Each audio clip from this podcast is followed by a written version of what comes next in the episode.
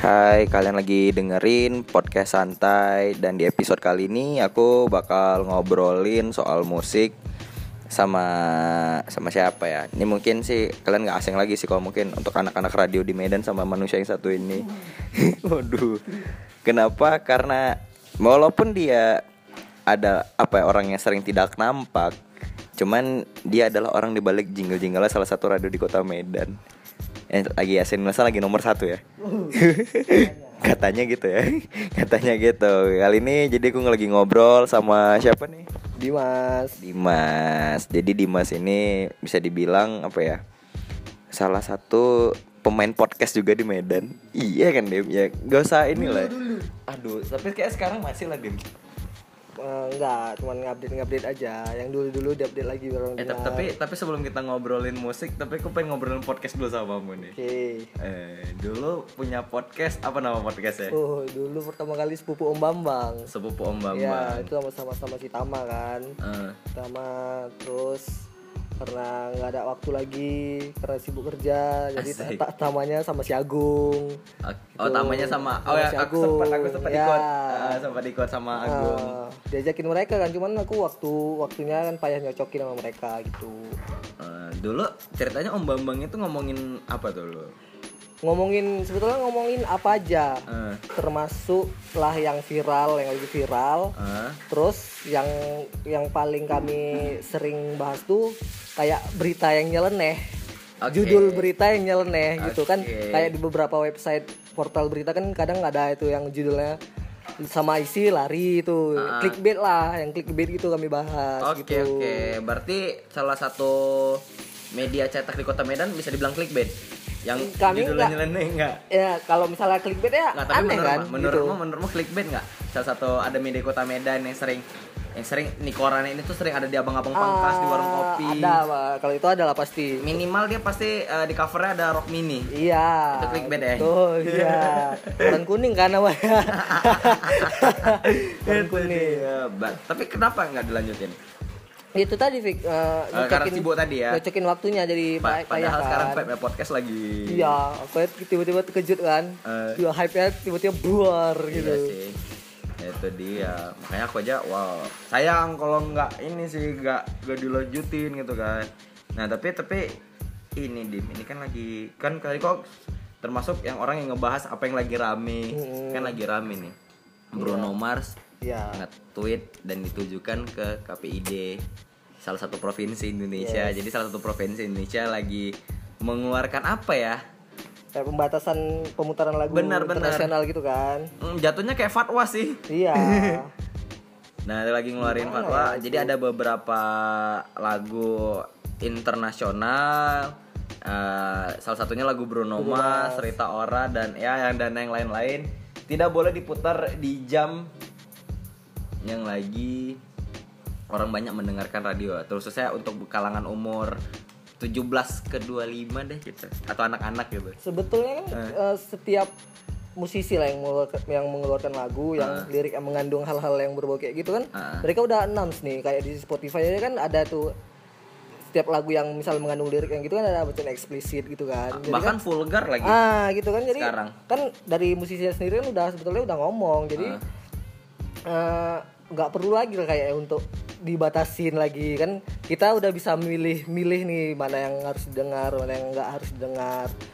Kalau misalnya terdengar anak-anak itu berarti kan peran orang tua kan harus ada di dalam situ gitu. Oke. Dan aku sih termasuk orang yang agak kurang setuju sih dengan adanya pembatasan itu, karena untuk zaman sekarang tuh kayaknya iyalah udah nggak cocok gitu, apalagi internetnya semakin mudah kan. Bener. Cuman mau batasin coba ya. Sebenarnya kayak menurut aku sih salah satu kerja yang sia sih ketika KPID bikin larangan itu. Kenapa? Karena orang sekarang nikmatin musik udah dari YouTube, platform musik digital kayak Apple Music, Spotify, Joox ya dan lain-lain. Stafaband masih ada nggak sih? Stafaband, Webtrick, Webtrick, for share, iya for share. Tapi Webtrick masih ada nggak sih? Webtrick nggak tahu, kayaknya udah nggak ada. Coba tes yang buka ya. Ya Allah. Tes. Itu biasa Webtrick itu kalau yang dia confirm umur 18 tahun akan muncul konten-konten 3GP iya. Kan? Udah enggak ada. Udah enggak ada. Udah lagi. Oke, kita bahas musik. Menurutmu tindakan kau, kalau aku tadi aku sih kurang setuju. Kalau kau setuju nggak? Nggak juga. Kenapa? Nggak juga. Ya itu tadi kan sebetulnya kan dari sananya, dari musisi sendiri kan udah announce nih bahwasanya di liriknya itu ada unsur yang kayak gini gitu. Jadi kalau misalnya pun ada kalangan yang nggak pantas untuk didengarkan, ya kalau misalnya anak-anak gitu kan, berarti kan itu kan ada peran orang tua tuh harus mendampingi dia, lagu mana yang harus didengarkan dia gitu. Soalnya kan, dari udah beberapa tahun belakang ini anak-anak gitu kan nyanyinya lagu yang kayak 18 plus ke atas gitu kan yang... Tapi nggak usah anak-anak sekarang deh, kita aja dulu dengernya Jamrud kecil cuman rock boy nggak ada usahanya ya cuman aku nggak ngerti sih, kayaknya zaman sekarang tuh kayak anak-anak itu kayak mudah ngeserap aja sih gitu. mudah menserap bener gitu. Dan apa ya, mungkin bedanya kita jeda zaman dulu, mungkin kalau kita zaman dulu kan kita belum kenal handphone, jadi ketika kita mau dengar musik tuh orang dengerin, jadi lebih gampang dikontrol. Kalau sekarang kan anak jam sekarang kayak udah lebih susah dikontrol, ya nggak sih? Sama musisi cilik kan sekarang udah nggak ada tuh kan. Kalau zaman kita dulu kan banyak, dari mulai Joshua, Trio Kwek-kwek gitu kan, bahkan itu sebelum kita lahir malah mereka udah ada kan gitu. Jadi lagu anak-anak tuh masih ada gitu, masih enak diakses. Tapi anak-anak sekarang menurut aku itu sih udah tidak bisa terlalu dikekang menurut, dan juga harus lebih diajarin untuk gimana cara memilah dan memilih. Iya, begitu. Peran orang tua sih balik-balik lagi kan. Iya, peran orang tua. Kayak gadget aja lah contohnya gitu. Baru umur berapa gitu udah lancar, udah bisa, udah tahu nih mana yang logo YouTube yang mana gitu, logo YouTube udah tahu yang mana, cara nyari game di Play Store tuh kadang udah ada yang tahu. Betul. Tapi memang itu sih, tapi nggak nggak bisa kita bilang. Iya. Harus jadi aku justru malah kayak kesana, Bruno Mars lo ngentur kayak gitu nih, malu lo kita. Padahal kalau dibedah-bedah lagi Indonesia tuh liriknya lah lebih banyak yang ngehe loh. Emang iya, cuma kan nggak terlalu terekspos sekali gitu kan. Dangdut ya. Belah duren. Apalagi ya? Banyak lah kalau dangdut. Nyerempet ke situ sebetulnya dangdut sih yang banyak. Sebenarnya lagu kita yang sering, lagu pop banyak, cuman mungkin nggak terlalu ngeh. Lagu Dewa. Iya. Ari Lasso, lagu ini Rahasia Perempuan, Perempuan ya. Rahasia Perempuan. Sentuhlah dia tepat di hatinya. Itu kan ujung-ujungnya megang tetet. Mulan Jameela. Mulan Jameela yang mana aku? Dari belakang. Apa sih judulnya? Na, jangan lakukan, jangan lagi kamu. Dewi Dewi ya? Menusuk diriku. Itu kan kalau Dewi Dewi featuring Mulan Jameela. Oh iya. Oh iya. Karena ada sedesah dikit. Oh iya. Aku kok baru enggak ya? Iya kan? Iya. Terus yang video klip yang naik mobil-mobil gitu. Jalan tol. Iya. Terus lagu siapa lagi ya? Lagu Teman tapi mesra. Oh iya. Teman sepermainan. Itu jatuhnya friends with benefit. Iya. Begitulah. Teman tapi udah ngapa-ngapain. Iya. Buat apa? Iya. Tapi sebenarnya banyak sih. Iya. Gitu. Kenapa harus lagu yang kenapa ya? Sebenarnya lagu luar memang ya parah-parah sih. Iya. Sebenarnya kan budaya kan mereka menyesuaikan sama budaya di sana, boy. Sana kan cocok bawa ke Indonesia memang sih. Makanya untuk orang-orang Indonesia mungkin kita nggak usah ngomongin ke orang tua lah. Mungkin buat yang lagi dengerin, podcast ini yang punya adik, ya kan, itu harus lebih aware lah gitu. Jangan tiba-tiba besoknya adiknya udah denger lagu Lil Uzi Vert ya. Yang liriknya menuju kematian gitu, yang aku bosan hidup, mati aja lah udah gitu kan. Tapi apa ya, makin ke, tapi ngerasa nggak sini kita masih ngomongin musik, makin kesini musik udah tidak timeless ya bahasanya gitu. Gue ngerasa nggak sih?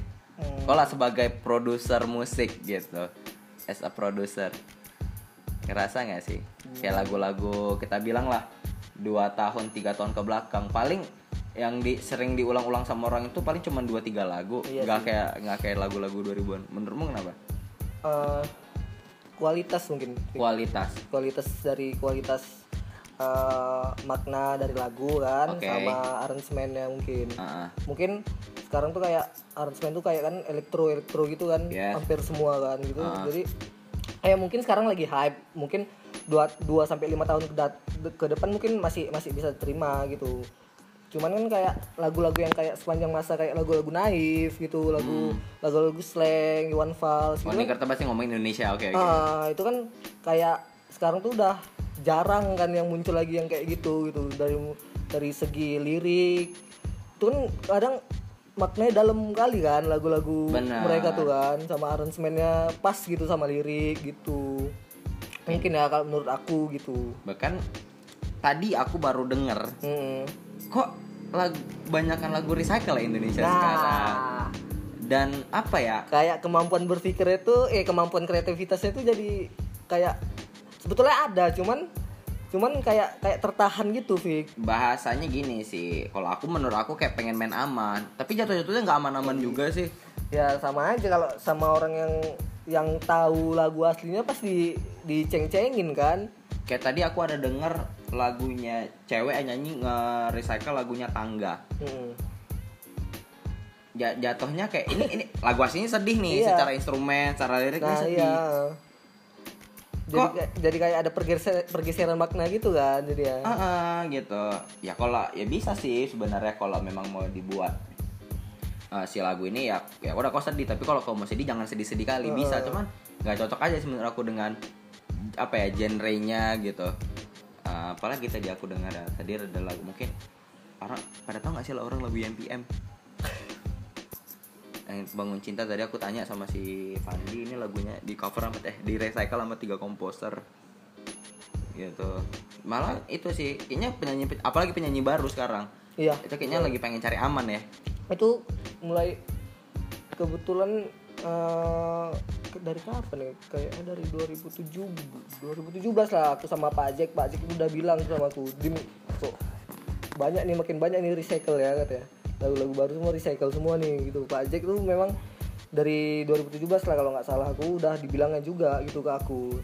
Aku juga tuh iya ya Pak Ajik, kenapa nih gitu.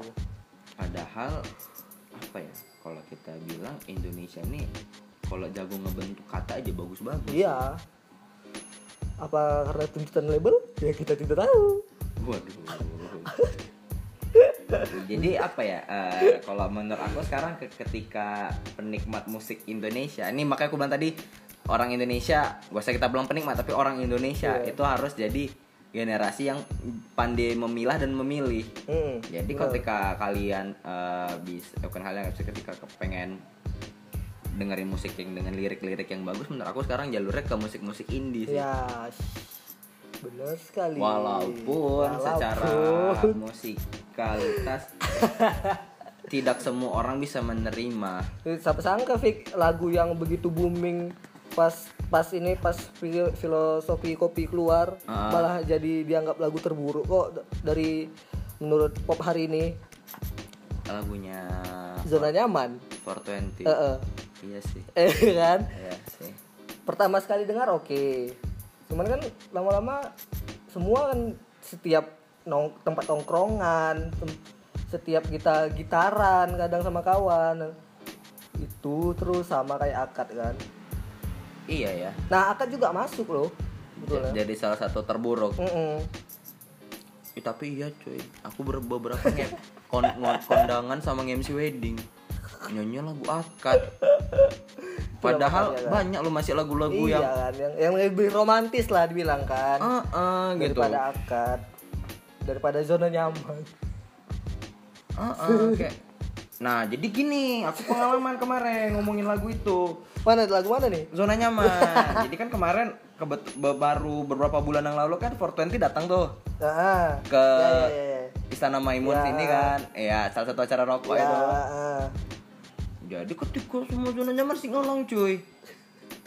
Tibanya pas lagu ya banyak ya kayak Fana Merah Jambu orang ngasih elong, Hitam Putih orang langsung diem, tiba pas Padi pulang. Oh iya, aku juga pernah dapat cerita tuh kayak gitu. Pas ada kawanku nonton di situ. Aku kebetulan di situ. Kawan nonton sampai habis. Kawan aku nonton di situ, gitu lah dibilang ya. Pas 420 penuh nih, pas Padi pulang, terus dia iseng nanya sama kawan, kalian nggak nonton Padi? Hah, apa itu bang? Ya Allah. Gitu. Padi kan nggak mungkin dijelasi padi itu tanaman gini. Kata dia ini sebenarnya sih ada nih satu orang yang harus kita ajak ngobrol. Siapa? Bang Eja, sama Bang Eja di belakang bola ini. Jadi ini masalah lagu hip hop, aku ada keresahan gitu. Kenapa? Pada tahu nih. Iya, ini kita ya sebagai yang maksudnya yang mungkin mengamati musik ya. Kenapa orang itu sekarang udah mulai nggak kenal Seikoji, Iwake, bahkan apa ya? Kenapa sih penontonnya harus YouTuber yang jadi rapper, bukan yang betul-betul real rapper? Mungkin karena memang lagi hype-nya YouTuber ya? Gitu, fake ya kan? Jadi orang lagi gila-gila nonton YouTube, dan nonton pandanganmu, YouTube. Aku pengen nanya, pendapatmu soal YouTuber yang jadi rapper. Kalau memang ada passionnya situ pasti nampak, dan aku yang enggak banget sebetulnya, enggak kali nengoknya. Kayak asyap kayak yang itu kan. Aku siap orang yang bilang asyap itu rasanya aku pengen beliin kambing, kalau laki-laki 2 kambing, kalau perempuan 1, pengen kukeka terus belakangnya kasih nama Gledek atau Halilintar. Kayak lagu yang walk hard play hard itu walk hard apa? Aku malah nggak pernah. Coba denger abis ini. Walk hard, walk hard, play hard, atau pray hard, pray ya? Play, nggak tahu. Pokoknya itulah pokoknya deh. Coba kita tengok. Walk hard. Aduh, dim, nggak usah didengar dim. Nggak didengar. Coba tengok judulnya aja. Tapi ya itu dia. Aku kan kayak gini sih, banyak sih sebenarnya musisi hip hop gitu. Cuman ini memang Bang Eja nih harusnya nih ngobrol sama dia. Tapi mungkin next episode kalau dia bersedia. Tapi dia datang. Bisa datang nggak nih kemarin? Ya? Bang Eja nih, ini cocok Bang Eja nih. Bahas musik hip hop ini. Aku menyayir sama dia. Oke, tapi nanti.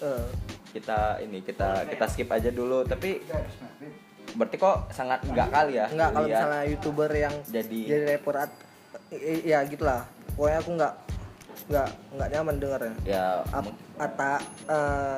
kalau misalnya rapper jadi YouTuber terus dia nge-rapper lagi itu enggak masalah kan? Masih ada jiwa rappernya juga kan? Sah-sah aja soalnya, sih. Soalnya masih dapet. Sah gitu. aja walaupun yang Lex dengan segala dengan segala apa ya opini buruknya gitu. Tapi menurut aku yang Lex masih yang konsis gitu ya, aku nge-rap walaupun aku kadang lari ke YouTube bikin-bikin Q&A, bikin-bikin ya konten-konten yang sampah. Gitu. Ben dia masih ya oke ya. Awal dia kan nge-rap gitu. Ya aku masih tetap kembali ke rumahku gitu.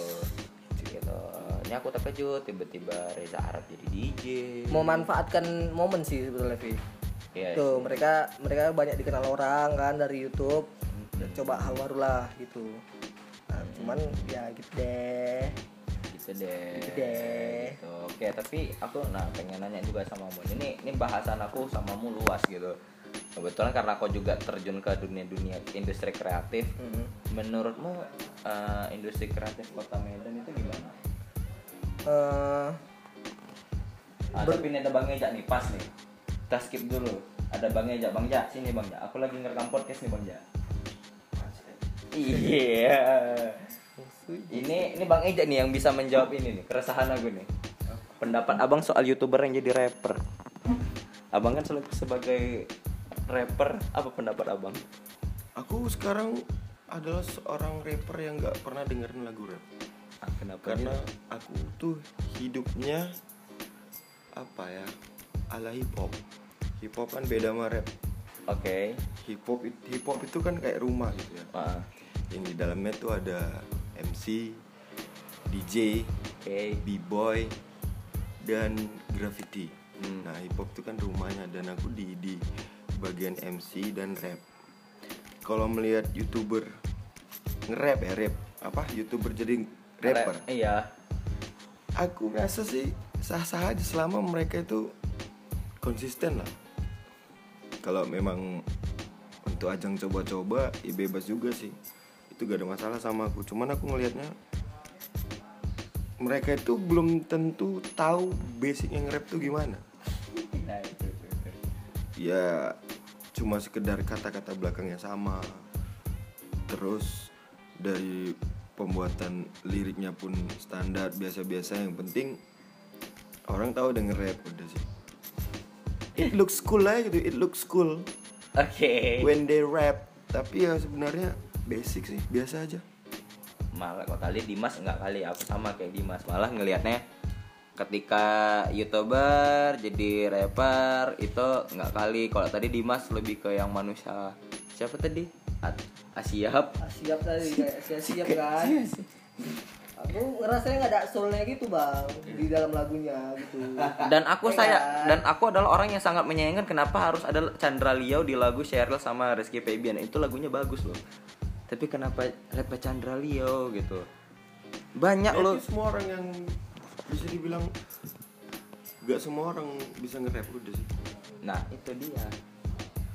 Meskipun kelihatannya gampang ya. Iya. Enggak. Kau ngelihat, aku pernah ngelihat perubahan flow-nya nge-rap si siapa sih stand up comedian-nya? Kemal ya. Dari video-video yang pertama itu emang dia fucked up kali nge-rapnya. Dia suaranya enggak masuk ke beat. Nah, seiring berjalannya waktu aku lihat dia di Anjay. Itu ada move-nya kayak ada perkembangan gitu. Nah, itu salah satu contoh orang yang terus menggali dia tuh nge-rap kayak mana. Oke. Terus tiba-tiba feel-nya dapet gitu aja sih. Ala bisa karena biasa. Itu dia. Tapi kalau yang zaman sekarang ya, aku bisa nih buat lirik instan nih. Flow-nya gimana? Flow-nya gini aja standar. Ya udah aku bisa nge-rap, tapi dia bukan rapper. Ditambah lagi ada rimakata.com. Itu lagi. Lima kata itu gampang kali sebetulnya, kita nyari ini nanti keluar yang ujungnya sama, yang sinonimnya, yang ininya semua ada, jadi tinggal gampang kali lima kata tuh. Iya sih, aku makanya kayak ngelihat fenomena sekarang kayak orang, wah ini kok semua jadi rapper kayaknya kayak kau lah. Oke, kalau mungkin Bang Eja karena memang dia sudah basic seorang rapper, dia ketika ada lagu apa gampang ngikutin. Kau lah coba pasti bingung kan. Iya sih sebetulnya kalau misalnya kayak rapper-rapper luar negeri tuh yang ngomongnya cepat gitu, yang bahkan yang nggak ada chorusnya gitu, aku susah nikmatinya. Cuman yang selama ini aku dengar ya aku tahu kan kemampuan pendengaranku gimana, jadi aku pilih-pilih aja lah. Kalau misalnya nggak suka ya udah aku bilang nggak suka gitu. Aku nggak mau memaksakan biar terlihat keren gitu kan. Karena ada orang yang aku dengar ini biar keren. Banyak dan teman kita juga ada yang seperti itu ada. Gak usah kita sebut namanya, mungkin kita yang mendengar ini udah tahu siapa gitu. Kita udah tahu misalnya satu album, dia baru tahu satu lagu dan dia bangga gitu. Dia serius kayak gitu. Kok jadi gibah ya? Tapi menurutmu industri tadi kan skip tadi Abang Eja tadi, industri kreatif Medan menurutmu gimana? Keren sih. Keren. Makin gila. Makin galak ya. Makin galak. Talent-talentnya juga makin bermunculan ya, yang baru-baru. Itu gimana ya? Ayo, apalagi ya. Tapi kalau aku ngerasa ini aku pribadi gitu. Ngerasa malah Medan sekarang ini industrinya nih lagi, industri kreatifnya lagi galak. Cuman ya walaupun kita tahu per tahun 60-70an ke atas tuh tidak ada karya yang orisinil, tapi nggak plak-plak 11/11 juga ya. Gimana ya, enggak sih, kayak kayak di podcast gua sama Pak Ajik juga kan tahu Medan ini gimana. Kan? Nah, kayaknya aku juga nggak pengen dengar dari satu dua orang doang, kan pengen pasti kan semua orang punya ininya masing-masing kan gitu. Kayak gitu, Bang. Iya, tapi kalau Bang Eja lah, Bang. Benar Bang, industri kreatif Kota Medan sekarang lagi gimana? Gak tahu ya, tipikalnya orang yang hidupnya malam. Hidupnya malam. Maksudnya kayak malam MC DJ, pagi siaran itu. Hari aku udah terbalik. Ngerti kok? Paham. Iya kan? Jadi aku aktif di jam-jam segini, jam-jam malam kayak gini. Cuman aku karena mungkin aku kurang nge-explore ya. Itu aja sih. Ada Bang, cuman kecil gitu. Iya. Banyak, cuman kecil. Jadi industri kreatif ini bidang apa contohnya? Industri kreatif ya mungkin kita bilang nggak tahu saya yang konten terlalu dalam ya, lebih ke audio visual. Nah, kalau visual lagi kayak video-video gitu kan. Itu kan makin banyak kan. Iya.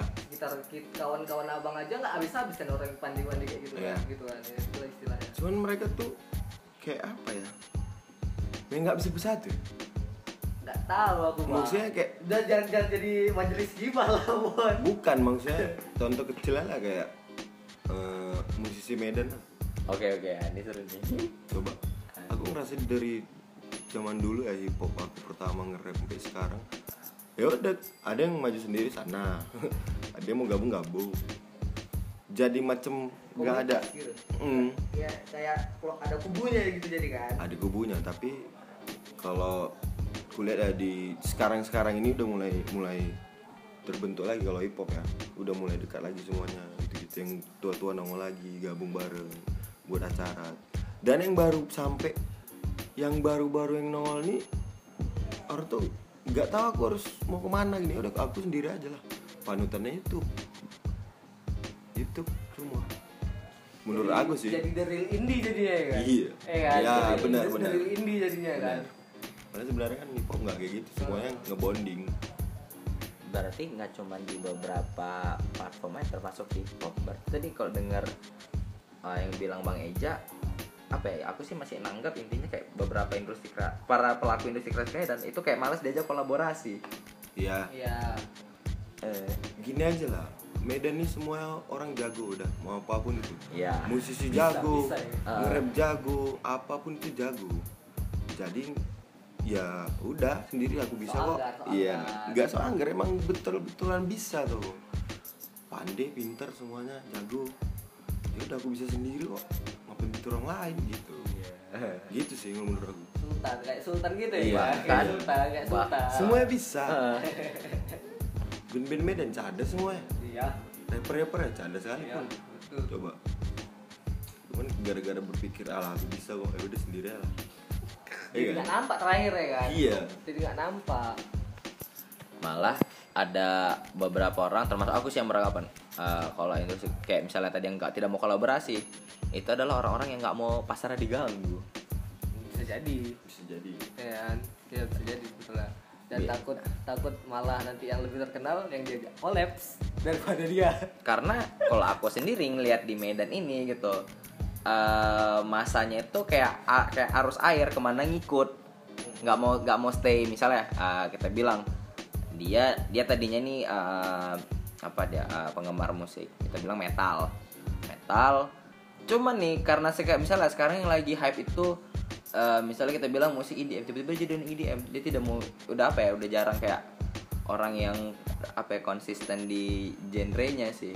Jadi gini, aku kan orangnya tipikalnya kalau bergaul nih nge-explore main sama anak BMX dulunya, ikut main sama anak rap, main sama anak stand up komedian. Dan sekarang aku ngelutin MC DJ, ya aku ngelutin orang-orang yang jadi DJ sekarang lebih banyak DJ breakbeat tuh karena pasarnya di situ gimana? Ya itu juga peluang buat aku gitu, karena kan MC DJ berapa lah di Medan ini bisa dihitung. DJ yang banyak, DJ-nya banyak, MC-nya ya sedikit, ya kan?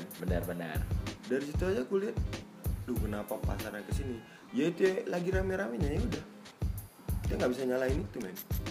Nggak bisa nyalain juga ya. Gue bisa ya kok. Nggak sampai sebulan gue bisa jadi DJ breakbeat kok. Serius. Gue dikasih flash disk, belajar gue bentar, udah. Karena kalau menurut aku pernah tanya sama DJ yang dia mainin breakbeat di KTV kan. Main breakbeat susah. Ini paling gampang kan. Ini paling gampang kan. Terus kita mainin hip hop susah. Hip hop itu yang susah. Serius. Karena ada flow-nya ya, Bang. Iya. Karena dan nyocokin beat-nya kalau hip hop. Kalau breakbeat kan semua rata. Tebas habis gitu kan. Iya. Luar gitu. Dia kalau breakbeatnya temponya sama ya. Iya. Ten. Iya. Lagi bulutin dia dunia DJ kayak gitu. Kenapa banyak DJ yang breakbeat ya karena itu yang laku. Lagi pasar-pasarnya. Ya kan? Dan aku gak menyalahin itu orang. Dan gampang buat mabuk. Enak. Waduh, nah, tinggi. Tinggi. Kalau mabuk gak enak denger breakbeat. Gak enak. Gak enak. Tinggi bisa. Gitu. Jadi ya, makanya nggak tahu sih, kalau aku sih masih nganggapnya Medan itu masih kayak beberapa kayak masih konsentrasi dan kayak gampang ikut arus. Soalnya kayak aku lihat beberapa orang gitu kayak misalnya sekarang tuh kayak yang lagi rame itu video sketsa itu namanya model-model gitu. Ya. Dan kayak semua bikin kayak gitu semua. Iya sih aku ngerasain itu. Ya. Seragam dan polanya sama. Enggak, bukan beda, polanya itu sama gitu. Aku malah udah takut ya Bang, yang video tipe-tipe itu kan aku udah mulai kan. Yang itu sama temenmu kan termasuk sikat saya juga tuh kan. Iya. Tipe-tipe, malah aku dari dulu udah kan. Aku sih ngerasain itu sih ketika salah satu ya yang kita bilang lah, kita salah sebut nama aja lah si Mak Betty. Ketika dia sudah hype, sudah trending, yang lainnya langsung brek.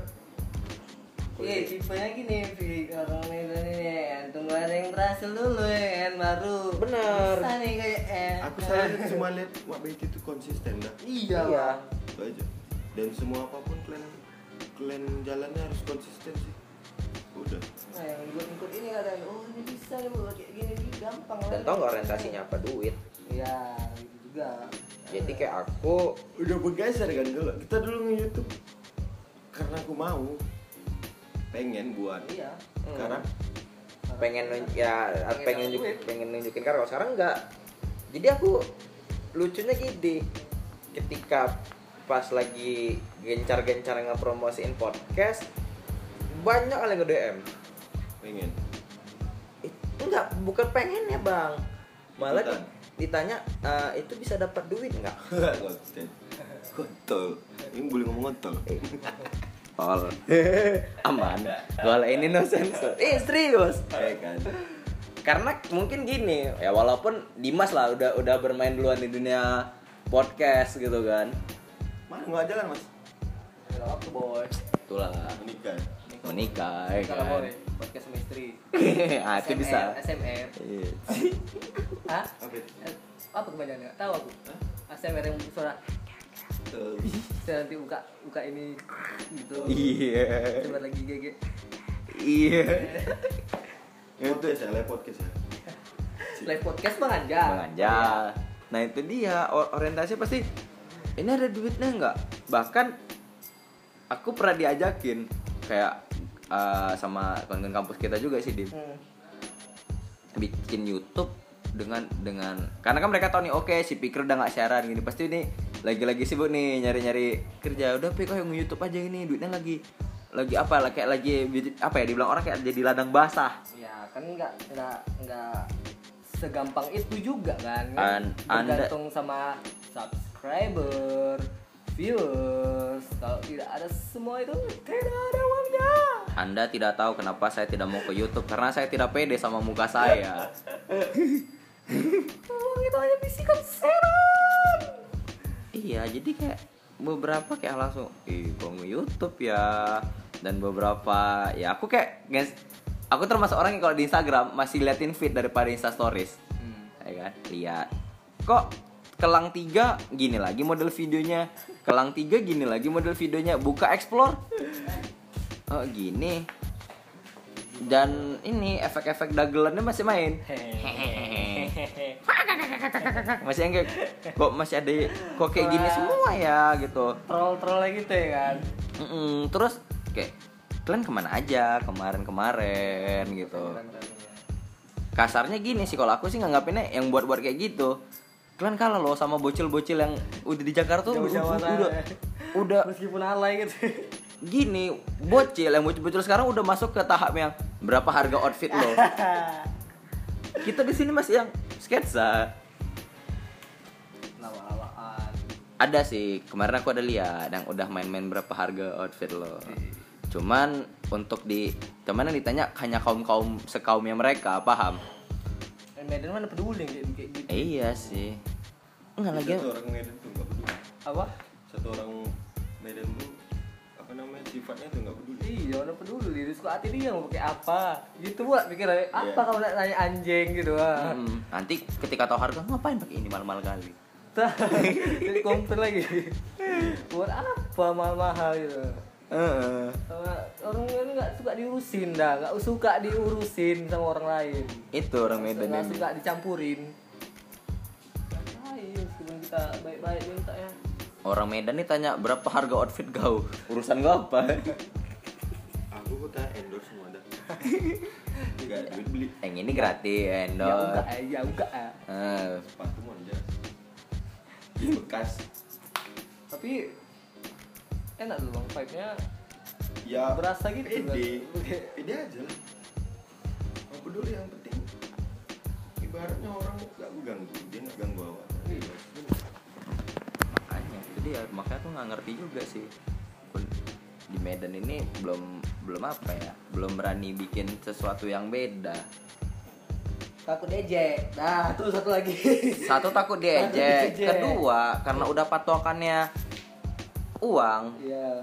Takut ih nanti kalau aku bikin kayak gini buang-buang waktu ah, nggak dilihat enggak sih. Lalu kayak mana dengan saya yang sudah menjalani podcast ini? Hah? Iya ada bisa. Konsepnya jatuhnya kayak ini sih, kayak nih enek, kalian nggak sih bocor ya maksudnya? Konsepnya kayak radio sih, at living. Gampang kan? Ayo para sponsor, ayo, silakan pasang tempat Fikri, ayo. Brand-brand lokal, jangan. ayo. Jangan nanti. Esenilan pas esenilan sendiri. Apa lagi sendiri? Oke, ini kayak karena biar yang dengerin juga nggak suntuk nih, 1 jam orang ngapain juga lah kan? Apa nih saran-saran aja nih buat mungkin buat pelaku-pelaku industri kreatif Medan harus lebih gimana dari Bang Eja dulu nih? Ya harus tetap konsisten aja. Harus tetap konsisten ya. Udah, dan harus tetap ada. Harus tetap ada ya. Kalau contoh kayak aku yang nggak lagi nge-rap tapi aku tetap ada gitu. Bekerja di ladang hip hop. Maksudnya masih di sekitaran hip hop itu juga ya. Nah, kalau ya oke. Konsisten sih. Konsisten ya. Kalau kamu Mas, jangan anggap semua gampang. Udah, itu dah. Kunci tuh. Nanti ada musisi naik dengan lagu yang kayak gini. Kayak ini bisa nih, gampang ya nih. Nah, gitu. Pokoknya dengan ya gitulah, jangan anggap semua gampang, terus jangan meremehkan kualitas, dah itu aja sih. Betul. Saya sangat setuju soal itu karena banyak yang bilang ketika aku nge-podcast, gampang nge-podcast ya tinggal cakep-cakep ngomong rekam. Enggak, meremehkan. Itu namanya meremehkan. Aduh. Nyari konten tuh susah bro. Siap-siap awas ya. Yang bilang kayak gitu, ku dengar kalian bikin podcast, ku kekein.